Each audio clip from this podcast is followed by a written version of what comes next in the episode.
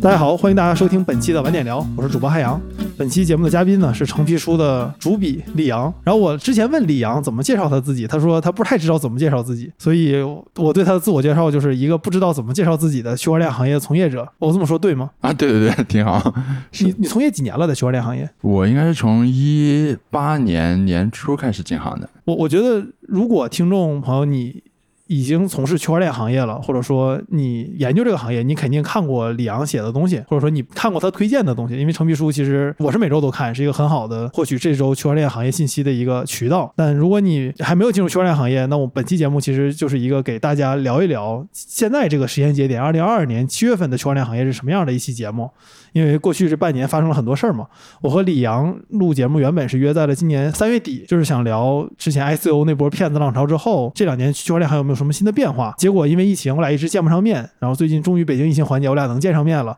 但是区块链行业又变了，就出现了区块链寒冬啊什么的，所以感觉这个还是挺值得聊的一个话题。那我上来想问的第一个问题就是跟这个区块链寒冬有关，就为什么区块链行业最近跌这么惨呢？区块链可能是一个就是周期性特别特别显著的一个行业，就虽然说各行业都有特别显著的周期啊。那区块链会特别显著，我觉得是因为区块链现在的确还是以故事为主，它不是有特别特别实在的本体的业务。比如科技行业的话，它其实有本体业务在，然后它受就是就是财经的周期，然后比如钱的供给，它会出现就是周期性的涨跌。但是区块链因为没有底下那个东西，所以它会受就是投机啊什么外部的资金供给啊受的影响特别特别严重。所以我可不可以理解区块链行业是一个无根之木？没错。但这个批评或者说这个评价不是几年前。就有的吗？就这几年，你觉得它没有什么特别大变化吗？在这儿，我觉得有变化。但是如果说我们严格来讲，说就是一万个人在做的区块链相关的事情，那其中的确百分之九十九，它依然是无根之木。以前的话是百分之九十九点九九九，现在可能提升了一百倍，但是依然是非常非常小。但我觉得它还应该有些直接原因吧，就是为什么是现在它大跌？但是这个跟国际局势啊，或者跟各种经济情况也有关系。但区块链也是里面目前我觉得可能是跌的最狠的。对，那为什么是这样呢？如果是为什么是现在的话，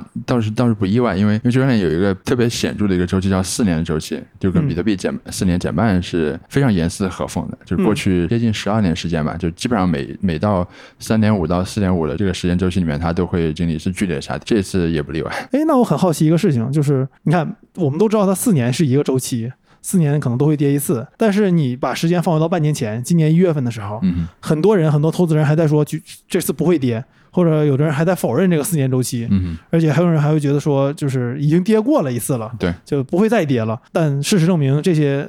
保持乐观的人，或者说他希望我们就是行业叫这个 CX 嘛，就是这个 给这个做多的人，他们他们都都失败了，或者说他们的判断都错了。但很明显，当时做这种判断人不少。为什么既然四年周期这么明显，还有很多一部分人是不承认这个东西的存在呢？我觉得是因为这个四年周期其实严格来讲还是根据非常短的一段历史，它只有十二年时间，然后根据这短短的，也就是经过三个周期去总结的。你说这叫总结吗？因为只有三次数据，所以你这他妈叫总结的太太不合。适了，是不是？第二就是很多新进来的人其实不相信过去的经验。就是如果我是新进场的人，我听就是这些老韭菜说，我们这有一个神奇的四年周期，你信吗？我们反正信了，你信不信？一般出生牛犊的不会信的。嗯，新新来的人都会说，我要讲一个新的故事，叫叫永恒牛市。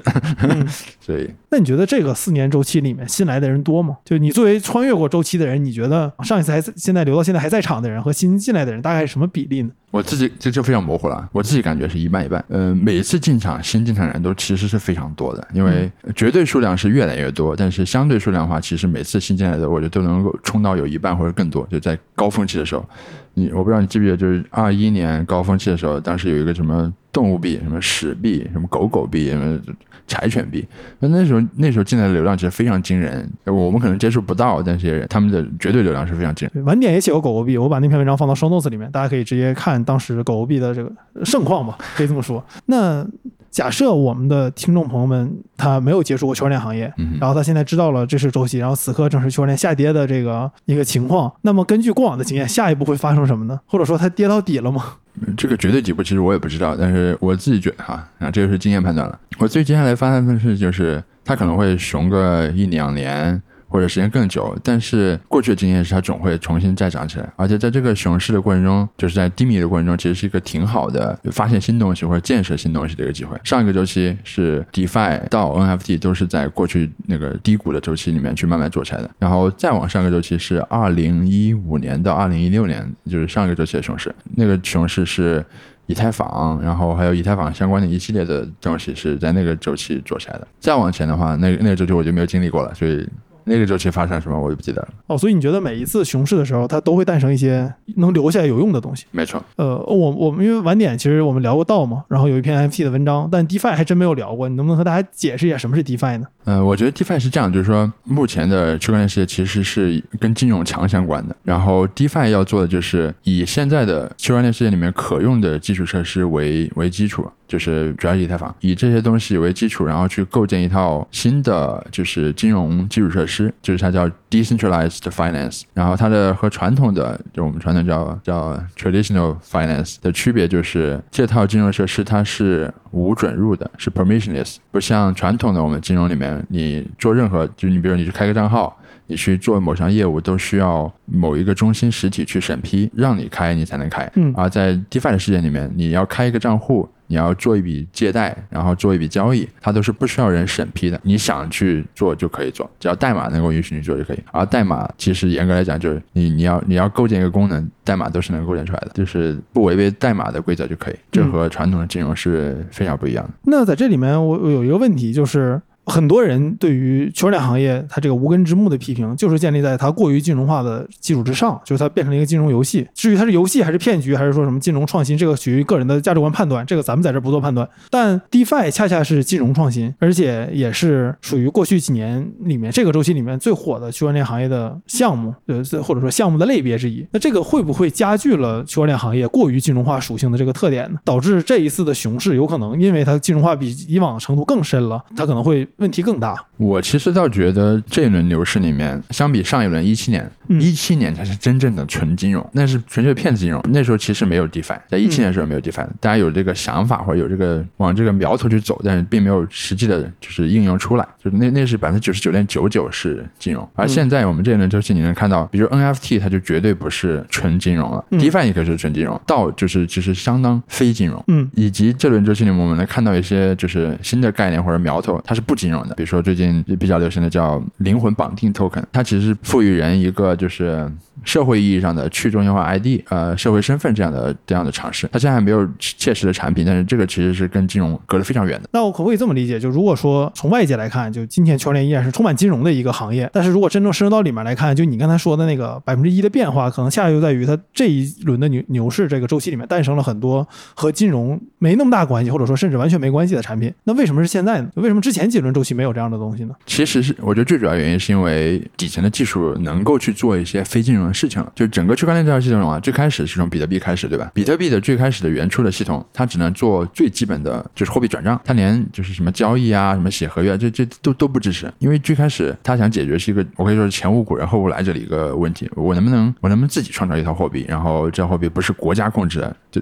它这个问题其实很难。所以它最开始采用了就是 MVP 的模式嘛，就是我先做一个最简的模式，然后。之后，在过去的历史里面，慢慢的他去把那个基础设施建得更完善。比如说，我可以做别的东西，比如说做我写智能合约，我写了智能合约之后，这合合约可以做 DeFi，做 NFT，它其实是一个慢慢复杂化的东西。所以以前大家也想做，但是以前是没有能力去做 NFT 这样的东西。比如说，在一六年以前是是没有能力去做的，而一六年之后是有技术能力了。然后这这是我觉得最主要的。其次就是当越来越多的人进来的时候，不同的人群进入到这个行业的时候，他们。会想出不一样的想法，比如说 NFT 这个其实非常依赖潮流人士或者音乐或者说绘画这样的人去进来这个事业，他们进来之后会想着用这个技术，这个变得更复杂的技术去做出一些他们想要的东西，也就是 NFT 道。道其实就是更，你能很明显感觉到做 NFT 和做道的人和做 DeFi 的人是两拨人，嗯，就那边是非常清晰，就是我们就是搞金融，那，道这边的人其实很多大学生，很多理想主义的，很多你觉得哇，他们也在搞这个了，这种感觉。对，因为我最近看到一个叫 Arrow 道，他们在拿道去做飞行汽车，就这个事儿，因为我我自己主业跟那个有点相关嘛，所以就感觉也挺有意思的这个事儿。那我如果换个角度来理解，我们如果把区区块链整个行业看作一个公司，这个事情是不是就好理解多了？它相当于一个产品在不断的迭代，而如果把它看成一个行业。你发现它每一次，比如这个公链出了这个产品可能有问题，那然后又有一个公链又有问题，你会觉得它这个行业都是问题。但如果你把它整体上看作一个公司，它在不断的迭代它的产品，像从最开始的就 iPhone 最开始的时候，那个触摸屏是拿投影仪投到一个板子上的，然后你自己在纸上画完之后放到那个投影上面，假装是触摸的。那你这么来看它，它一步一步感觉它就就变得更合理了一些。那如果把区块链行业看作整个一个公司，从比特币开始到以太坊，到现在的 DeFi，到 DAO，再到 NFT，是相当于一个公司的同一款产品的不断的迭代过程。但可能现在还没有迭代到一点零版本呢，但是在不断的迭代。那似乎这个事情它理解起来就容易了一些。但当你真正看某一个点的时候，你就会觉得哦，好像为什么又是一个这么扯淡的东西？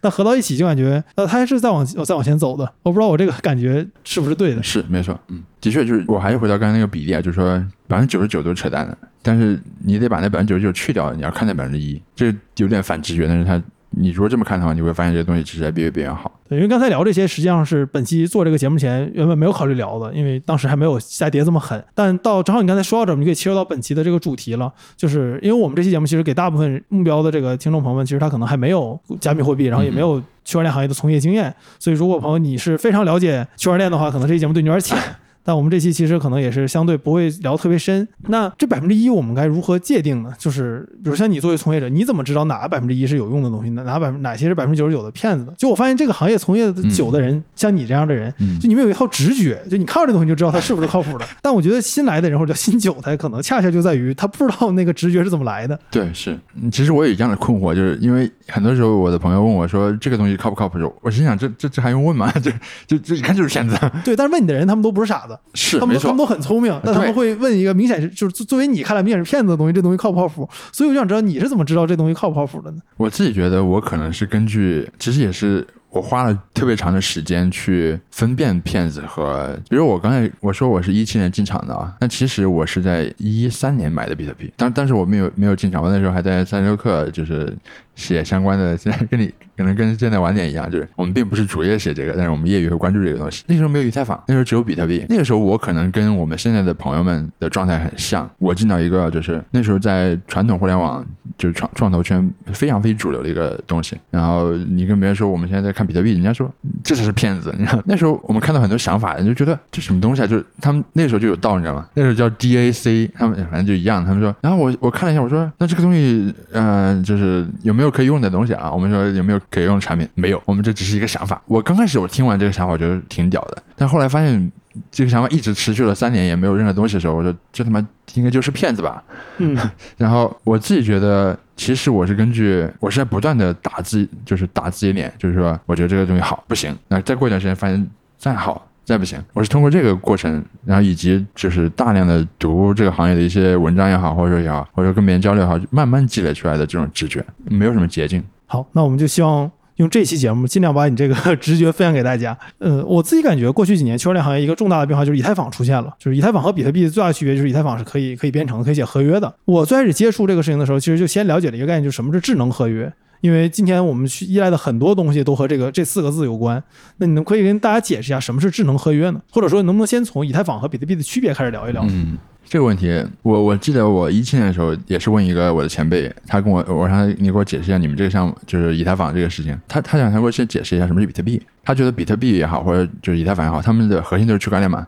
区块链本身其实要解决是它其实是一块石头，这块石头是一个巨石，就是它特别大，可以写很多字，同时这块石头它是全世界每个人。都可以同一时间看到这块石头。你想想，这空间中有这么一大块巨石，它可以它飘飘飘在空中，所有人都能看到。然后有人花成本，你说干尸费或者说花钱，在这个石头上写一行字，就是你可以写转账的信息，也可以写，对吧？全世界人民都有秦始皇的那个愿望啊，对对对，是。如果是比特币的话，他就说啊，我刚刚给汉阳转了十块钱，十个比特币，你写上去之后就抹不掉了。这个石头就是它就是石头嘛。石头刻的字是抹不掉的，呃，我们就这么假定吧，这是一块魔石或者神石，所有人都能看到，所有人都能看到有人写了，他又不能无法抹掉，这其实就是区块链。我当时听到这个想法，我觉得这个对我的触动还挺大，我觉得这是一个很好的区块链的描述，的确这是非常清晰的概括了比特币的呃诸多特点，比如说它是透明的，所有人都能看到，它是不可篡改的，它是需要花一定成本的，你要去石上刻字。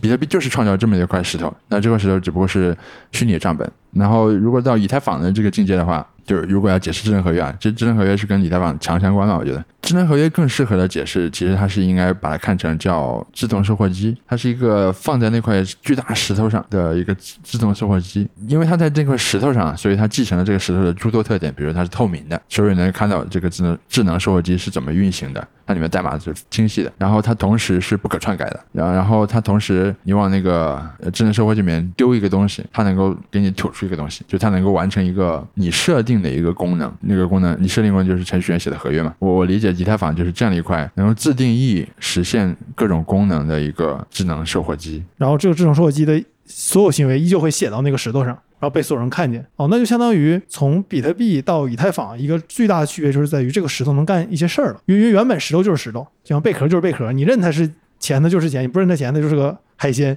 但是当这个贝壳它能开始，比如说它能它能喷水的时候，你就可以拿它种地了。那现在有个巨大石头飘在天上，然后这个巨大石头上面现在有了一个自动售货机。今天比如像 DeFi，我可以拿它做金融的东西，比如说我把这个石头分割成很多小块儿，抵押给你，嗯，你认为它是玉，那它就值钱，像赌石一样，但它可以全自动的来，并且所有人都能看到过程，不用担心被骗。然后呢，你可以把它变成比如说 NFT，就这个石头，你确定它就是你的唯一的一块小石头，它给你了，然后也是这个自动售货机帮你写好给你的。那像今天我看最近有一个道叫 Party 道融资，嗯就是一堆人集资买那个买 NFT 嘛。就是像你可以跟一些人一起筹钱去买这个 FT，也是那个自动售货机干的事情。所以以太坊本质上相当于是让这个石头可以做其他事情了。然后智能合约就是跟这个石头做交互的方法。但我一直好奇一个事情，就是这个事情也是编程，没错，但它也你也不是一找一个专门的写 app 的人就能干的事儿，它也需要专门的开发者去开发它。那这个是一群什么人在开发这个东西呢？这是一群我我叫合约工程师，他的逻辑其实没有那么复杂，就是它不像我们去传统写移动的 app 有有相通之处，然后他们称为之为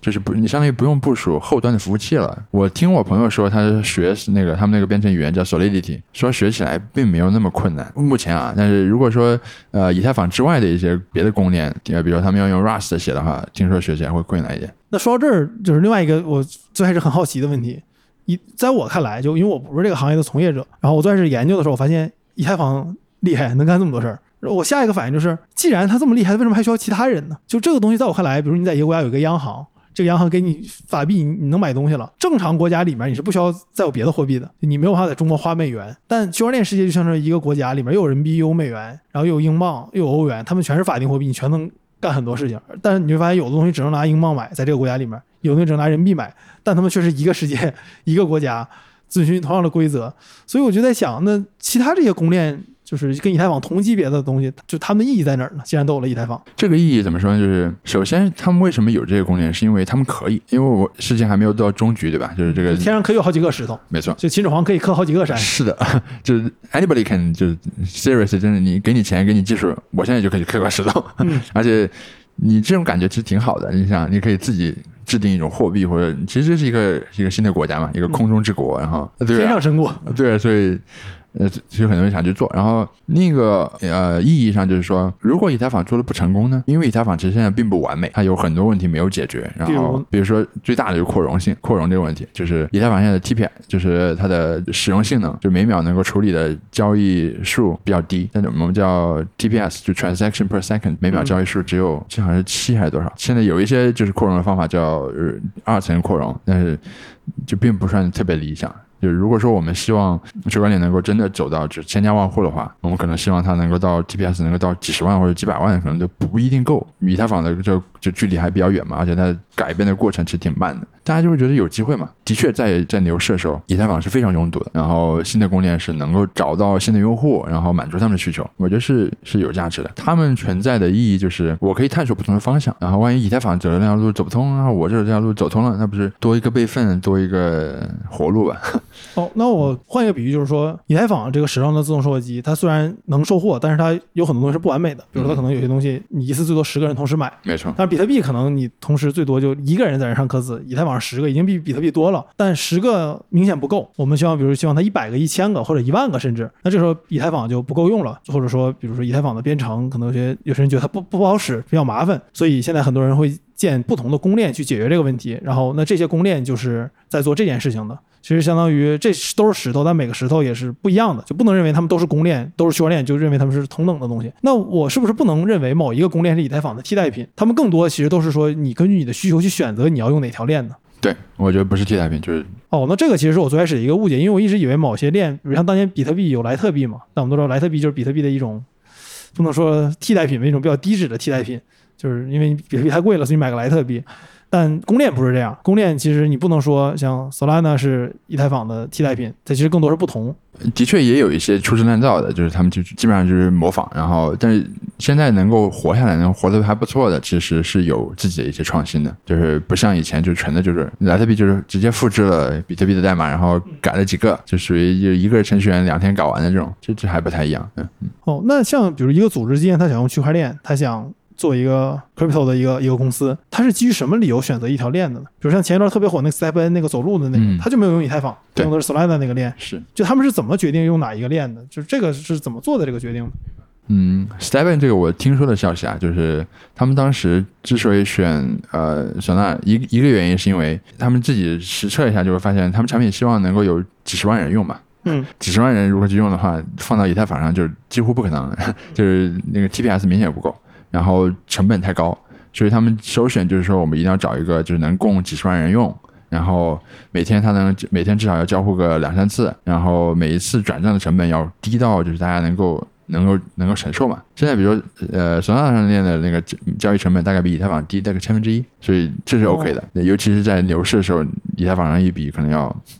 几十刀，那那就没法玩了。所以 gas 费、矿工费几十刀。对对对，就一次交易，他们就选了，就是说首先我要就是。成本，然后承受人数，其实这样一选下来，其实能能选的就不多了。然后他在挑出来的几条链里面，他挑了一条可能自己熟悉，或者说是，据说是他们当时也拿了索纳纳这个公链的，就是 Hexon 的这个。对对对，是的。然后就就去了。那既然这样的话，为什么大家不都用 Solana 呢？现在大部分人其实还是用的是以太坊。就呃，这这对我们刚才没有介绍 Solana，Solana 是一条公链，跟以太坊是平级的。就相当于你你存银行，你有几个银行可以选，Solana 是一个银行，以太坊是个银行。那为什么既然 Solana 它更便宜也更快，为什么大家不都用它呢？就还是大部分人在用以太坊呢？你说这个大部分人其实可能没那么准确，就是因为在区块链里面你很难界定说到底有多少个人在用这个东西，因为我们可以看到说每天有多少个地址在用，但是那个地址。你不知道里面到底是几个人，地址就是一个钱包一个地址。对对对，但是一个人可以有好多个钱包，因为创建一个钱包地址是免费的，这是一个问题。另一个是，其实现在并不确定说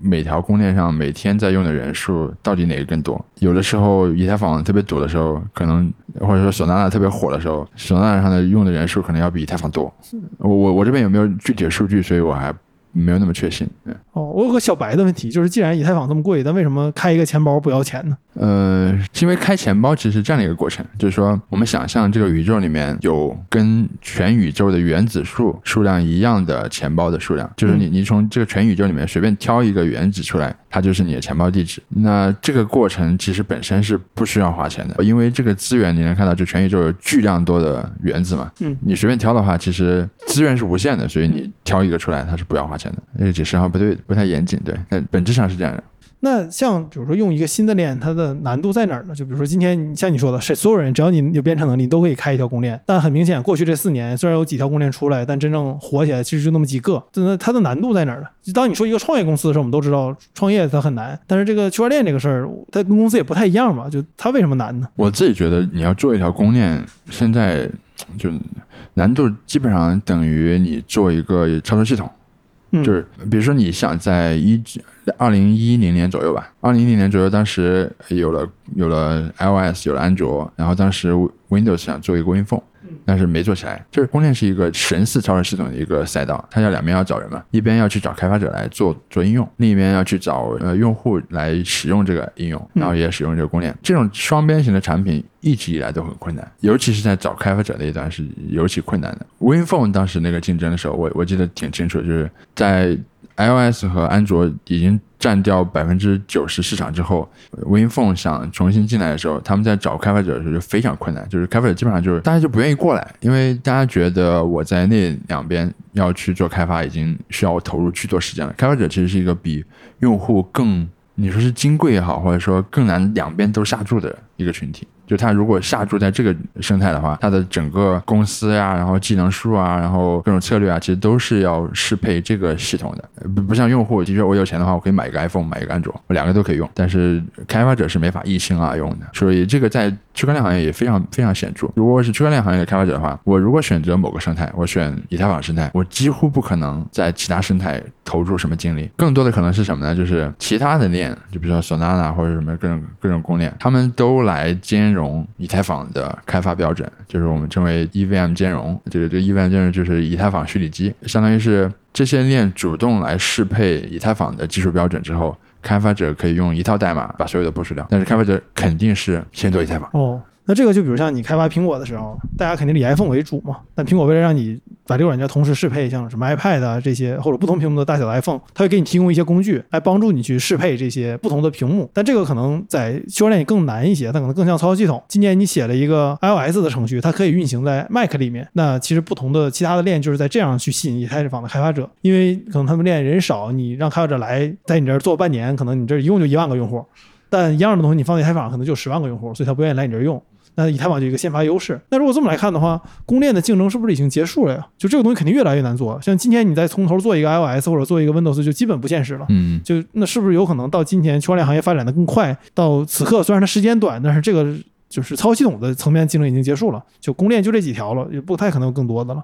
嗯，关于供电这个事情，我其实想了挺长时间的。就过去四年里面，我对我过去四年我一直在想这个问题，但是我发现这个结论经常会变。你在熊市的时候得出的结论是说，OK，明显这已经结束了，因为就就就就很明显嘛，就是已经大家都不用，就就是这个竞争这个市场已经就这么多。然后你再挤进来非常困难。到牛市的时候呢，你就发现因为另外一个场景，就景象变了。比如说到牛市的时候，以太坊堵得根本没法用的时候，你就觉得不对啊，还有机会，这没法用，就就领头羊不可能是一个没法用的公链。就当你每一笔交易都巨贵的时候，对。但现在有 Solana 这样其他的链，还有一些 L2，这可以一会儿聊一聊这个事儿，就都在解决这个问题啊。就似乎他遇到的问题已经通过这几轮周期已经演化完了呀。啊，我觉得最大的问题就是这个游戏远没有结束。这游戏目前渗透到的用户的市场只有全人全球人类的可能百分之一到百分之十吧。当增量市场巨大的时候，你很难说哪个地方会杀出一个人，然后把这个市场吃掉。这地图地图还没开完呢，你不知道那个地方会不会有一个新的玩家、新的 boss。在你的观点中，比如说下次牛市可能区块链有新的应用了，而这个新的应用是现在这些链它可能不太适应做的，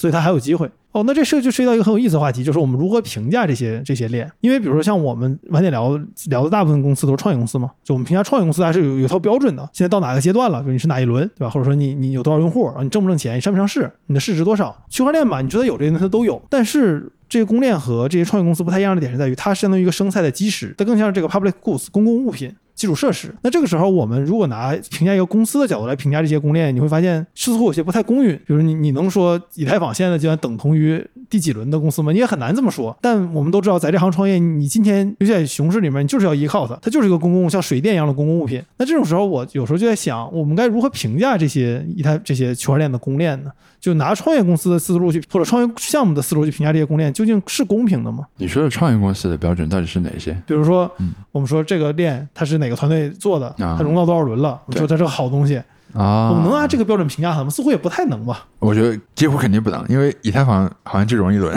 对，然后它也不是个 typical 的创业项目，它是有一定的公益。性它是非盈利的嘛？没错，它有基金会嘛？那这个时候我们该怎么评价它呢？因为我发现很多时候啊，我们之所以有些人，我自己可能也是其中之一，之所以批评区块链，是因为我们评价标准不一样。如果我们拿一个商业公司的思路去评价以太坊，我们说它没有落地，然后会说它没有这没有那，但这就像是说我们今天我拿这个标准在评价早年的 Linux 系统一样，在它被这么多服务器用之前，你说它这个成功的创业项目吗？你拿创业的角度评价它，它可能到现在都不是个好的创业项目。但我们不能否认它是有用的东西，它是它是好东西。所以我就在想，有时候是不是我的。评价标准不对，就是在评价这些区块链项目的时候，我指的特指就是公链啊，那些上面的不算。明白？是不是我这种评价标准，按这种创业项目来看，你融多少轮，谁投了，你就是多少用户，嗯，也也不太对。嗯，我觉得肯定不能拿融资来算这个事儿。我就我我我就我就想到哪说到哪。嗯，我想到几个比较重要的指标。我自己觉得，对于开对于公链来说，最重要是开发者群体，就是这个链上有有多少开发者在用。然后这些开发者里面，就是好的开发者，就是真真心实意，就是想这个在这个生态里面长期做。然后他们提出的想法，他们在做的项目、做的探索、讨论的东西，这些质量其实不太好量化。但是我觉得这些东西是非常非常核心的，对于一条公链的好坏。这些区块链的公链会公开说自己有多少开发者在上面吗？有一些第三方报告，但其实我我看到目前的公链比较少披露这一点，因为这个其实也挺难统计的。哦，对，因为我比如我给你开发，你在你这是一个项目，背后有二十个人，有的项目可能背后就一个人，你你也不知道他究竟代表多少多少人。那像这些公链自己也都发 token 嘛，俗话说就发币嘛，很多时候他们挣钱也是靠这个来来挣的钱。那他们的这个币价的波动究竟是怎么来的呢？比如说，假设我看以太坊啊，如果说以太坊是是一个传统的创业公司，它到它现在这个体量、这个地位，理论上来说它不应该产生这么大的暴跌，因为这么多人依靠它活，这个行业依靠它活着。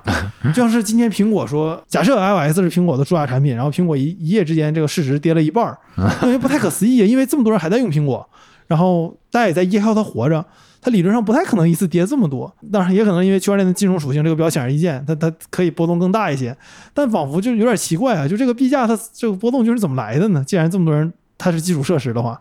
因为传统中的基础设施，比如说水电这些东西，你会觉得它价格是比较偏固定的，它不太可能产生剧烈的波动。即使油价涨和跌，它也不太会出现如此大的波动。但为什么在区块链行业这些基础设施的公链的这些 token，它的波动幅度能这么大呢？嗯，我觉得你这么对比的话，的确就是，如果我要说一个结论，就是以太坊这些东西，他们现在还是金融属性太高了。它既是金融属性，又有基础设施，对吧？我觉得金融属性依然在百分之九十以上。对我之所以问这个问题，和刚才那个问题，可能有些听众觉得它这样问题离得有点远，还有点虚。但我问的原因是因为我在想这个行业的时候，本质上要想明白这东西究竟是什么。但我发现区块链是一种，你越看它越感觉自己可能没有办法拿一两句话说明白它是什么的行业。中国古代就说你知道了一个妖怪的名字，你就有办法，你就有办法制住它。嗯，所以很多时候我们要的就是知道它的名字。在一个行业的时候，我们经常说，比如说创作者说这个赛道，我们说这个赛道如何定义，它究竟在做什么。但到了区块链行业里面，这些定义是否总是我觉得是徒劳无功的。比如你你不能说 NFT 是艺术，然后你也不能说 NFT 是是小小图片，那怎么定义它呢？就就很复杂。然后但 NFT 之上是整个区块链行业的这些公链们，那定义它更复杂。你说区块链行业不是创业公司吧？那 Solana 他们的确是创业公司。对，你说它是基础设施吧？你感觉好像水电又不这样，你就就像是一个每天停一遍水的这个嗯，基础基础设施。那你说它是不是基础设施吧？你就发现一堆人依靠它活着，它又的确有基础设施那个样子，你就发现，哎，这个事儿越聊它它越玄幻，就就很难去成为明晰的去定义这个事情。可能这就是一个刚出现的技术的可变性就是这么大。因为我我并没有就是亲身经历某个早期技术就是特别早期的变得特别快的阶段，就这个区块链是我接触第一个，就我能感觉它变得太快了，所以你很难把握住它的就是样子，它它一直在变。那这里面现在就有个问题，就是既然区块链行业这么早期，这样我换个角度去问这个问题，就是区块链行业的从业者们特别愿意用一个词，就是 CX，就是传销的缩写嘛，嗯就希望让别人一起上车上船。就是像 Stephen 的用户特别愿意让别人一起来用这个东西，很多人都是人传人的嘛，就是病毒营销、口碑传播，在这边用的挺好的。但那问题来了，既然这个行业这么早，然后它的应用又这么少，普通人学习区块链的知识，除了炒币之外，他究竟还能干嘛呢？就这个问题不是我问的，是一个我也在让他去了解区块链行业的一个一个朋友，嗯他研究完区块链之后，研究挺深了，然后他反过来问了我这个问题，他问我，我研究这东西，如果我又不想炒币，我究竟能干嘛？我我感觉我当时没有给他一个特别好的答案。我觉得如果你不是想去做 crypto 做 Web 三，不想进入这个行业的话，其实我觉得没没有什么必要去研究这东西。说实话就没有用。你你可以满足好奇心，然后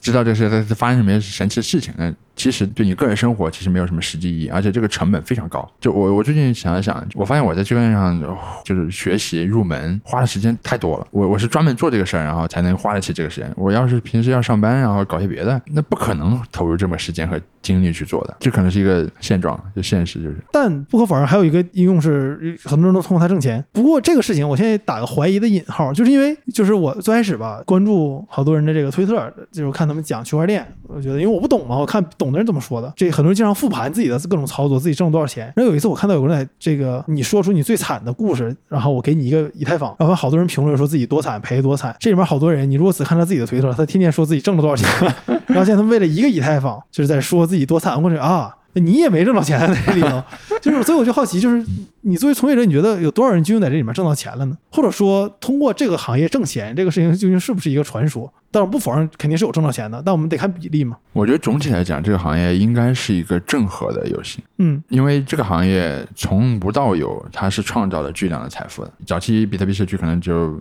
整个体量可能只有一万刀，那现在是可能是一个一个亿，哎，不对，就万亿级了，对吧？嗯所以这个行业本身它是创造巨大财富的。嗯但是你说参与过这个游戏的进出，因为进和出都算，参与过这个游戏的人，他们到底是挣钱还是亏钱呢？我不知道。然后，如果你是纯粹的，就是来参与交易，而不是参与财富创造，当然其实界限也非常模糊，因为很多时候大家是就是两者都都做。然后，如果你只是纯粹参与交易的话，那基本上可以说是复合博弈，就交易所是肯定稳定挣挣钱的。然后其他人参与交易，那你赚我就亏，我赚你就亏嘛。所以，对我我觉得要这么分。那可以认为它像股市吗？我觉得比股市更残忍，应该就是赌场。就是股市和赌场之间，我觉得虽然有共同关系，但它的差别还挺大的。就是为什么你会觉得它更像赌场？因为赌场明显是一个庄家铁定挣钱，除非这个庄家有点问题。嗯，然后但大部分人一定赔钱的一个嗯行业。那如果你这么说的话，虽然它是个正和游戏，但本质这个正和是对庄家的正和，它不是对参与者的正和。那这么来说，我不是在抬杠，我就好奇，如果这么来看的话，那更多人。恰恰不是区块链对我没有用的问题，是应该劝他别来的问题啊。嗯嗯，我说它是更像赌场而不是股市，是因为我觉得股市底层有一些就是底层的经济活动在做支撑，而赌赌场是没有的，就是赌场是经济活动本身。对，所所以我觉得它目前 crypto 百分之九十它就是赌场，就是没什么好掩饰的。然后剩下百分之十可能有一些价值创造。我发现一个特别有意思的事儿，就是那些我直觉上，包括我验证中，我觉得他真正在创造的项目，一般反而愿意说他这个东西有赌博的成分。那些真在赌的人，从来不愿意说自己是在赌，他们都。愿意说自己这东西是信仰，不知道我这个直觉对不对？就是有很多项目，觉得它非常天方夜谭，嗯，但实际上它你过几年会发现它还挺成功在区块链行业里面。哦比如像是道这种概念，就有一些道像 Bankless 这样的道或者 FLB 这样的项目，最开始听着非常扯淡，但它的确做出东西来了。但是这里面的人从来不羞涩于承认自己这个东西是有问题的，它是有很多东西是需要待开发的。对，但是那些你会发现真正的骗局项目，或者说啊 rug 了的项目，就跑路了的项目，他在一开始会说的特别信誓旦旦的。当然，这个大部分骗子其实都是这样。所以我我我在想，这个其实它和传统的骗局行业在某些方面是共通的。嗯就当然，很多创业公司在它成功之前，大家也觉得它是骗子，但它成功之后，大家觉得哦，它的确不是骗子。那你觉得区块链行业过去几年的趋势中，是不是试图在逐渐的提高真正在做事的比率，呃就是相当于更多的让有真实的经济活动在支撑它，嗯，而减少金融属性的成分的比例呢？我觉得是。刚才咱咱们前面也聊嘛，就是说以前不能做非金融，是因为就是技术上不支持，然后已经没有人进来。现在就是你是你往后看，你会发现基础设施越来越好，然后各种工具越来越齐全。普通人就是说我非金融，我能去做非金融的事情。这个难度会降低，门槛降低，然后用户也会进来。这个城市一开始是个金融赌城，那现在慢慢的它有了文化商圈，然后有了一些组织部啊、道啊这些东西，然后这这这城市会越来越多元的。嗯，就你作为在这里面做了几年的从业者，你是有这个感觉的。嗯，非常明显。我猜我们这期节目的听众，他肯定有人不同意你的说法。嗯 我觉得任何一个做区块链的行业的节目，一定有百分之百有人在评论里面说这个这个行业都是骗子。是，当然，我觉得这个朋友，如果你都听到这儿了，你大概率也不是这种人，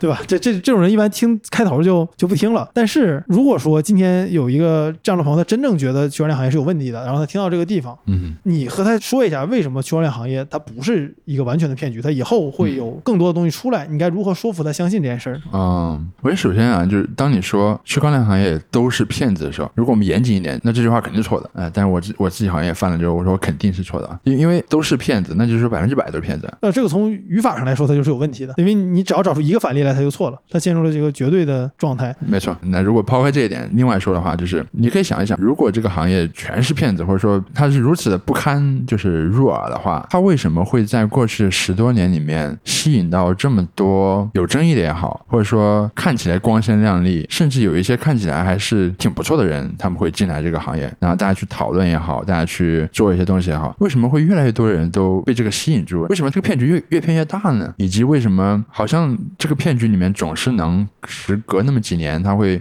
蹦出一些新的东西，然后这个新的东西又能吸引到更多的人。你可以想一想，为什么会有这种现象发生？我的结论是，当有这种东西出来的时候，它有一种不可阻挡的向上的势头，它在不断的产生新的东西、新的思想，吸引新的人进来的时候，它大概率不是一个纯粹的骗子。或者说，它虽然有很多骗子成分，但他应该也做对了些事儿。那实际上，我觉得如果一个人关心区块链行业，他应该研究的就是那这个东西做对了什么。嗯，对，把那个百分之九十九的骗子，你你把它屏蔽就好了。但是但可能这个过程也得赔点钱，是，因为我没见过谁完全在这行业没亏过钱的。我记得我前一段还被骗了零点一个以太坊。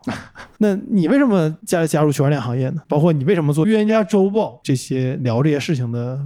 这个媒体呢？就我可能是一个天生比较乐观的人。我女朋友评价我说：“你是不是就是看到那杯水里面还剩一点点，你就说这杯水里面有水？”我说：“当然啊，就就比如说你说这个，它从百分之零点零零一变成了百分之零点一，哇，这是一个巨大的提升。我天然的会把那些骗子或不好的东西把它就是天然屏蔽掉，然后我会关注那一块。我我记得一一二年、一三年的时候，就那时候那个行业就是骗子的成分更高嘛。即使在那个时候，我我进去看这个行业，他们在讨论的东西，我觉得这帮人有点东西，就是怎么怎么能想到这个的，就是这种感觉。就是因为当时他们在畅想什么 DAC 或者说去中心化自组织，然后甚至什么构建国家什么的。我跟那些人去交流的时候，这些人哇，真的是有点魔怔。但是我好像对这种魔怔人挺有好感的。那然后最后，我还有一个一个问题，这个问题可能是所有人进入到这个行业中，或者说想研究这事儿人第一个问题，就是你想研究区块链行业，你要一般先弄个钱包，你要弄钱包，就像你刚才说那个助记词，助记词是二十四个词。从道理上来说，我完全理解为什么有这二十四个词，我觉得它是非常合理的。但是咱们就从这个实际体验来说，这事儿是不是有点反人类啊？很多人就卡到这儿了。我当时让一些人让他们试试加密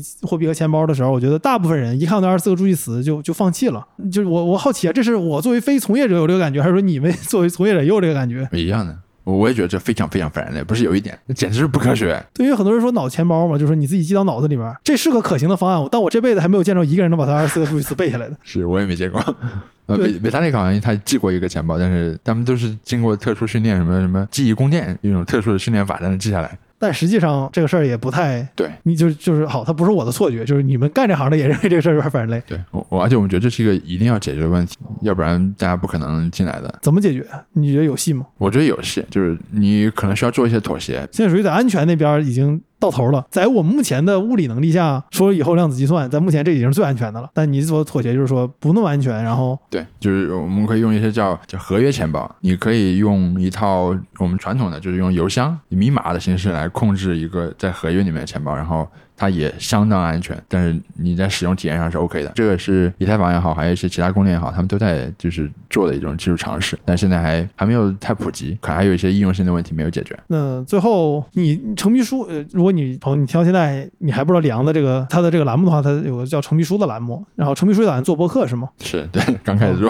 刚开始做，那大家可以通过搜索程秘书来听到。李阳的节目啊，包括我们晚点聊之后也会有些变化，因为我们之前一直是按周和双周做更新的嘛。但这样的话，实际上很多我们能聊的话题就必须找到相应的嘉宾去聊。但很多主题，因为晚点本身是一个媒体，它自己是有资源去单独去写的，所以可能之后我们会做一些按季度更新的这个 solo 或者说单口类的节目，就是像我的之前的那期聊这个人类为什么要进步这这这期这种节目这样的节目。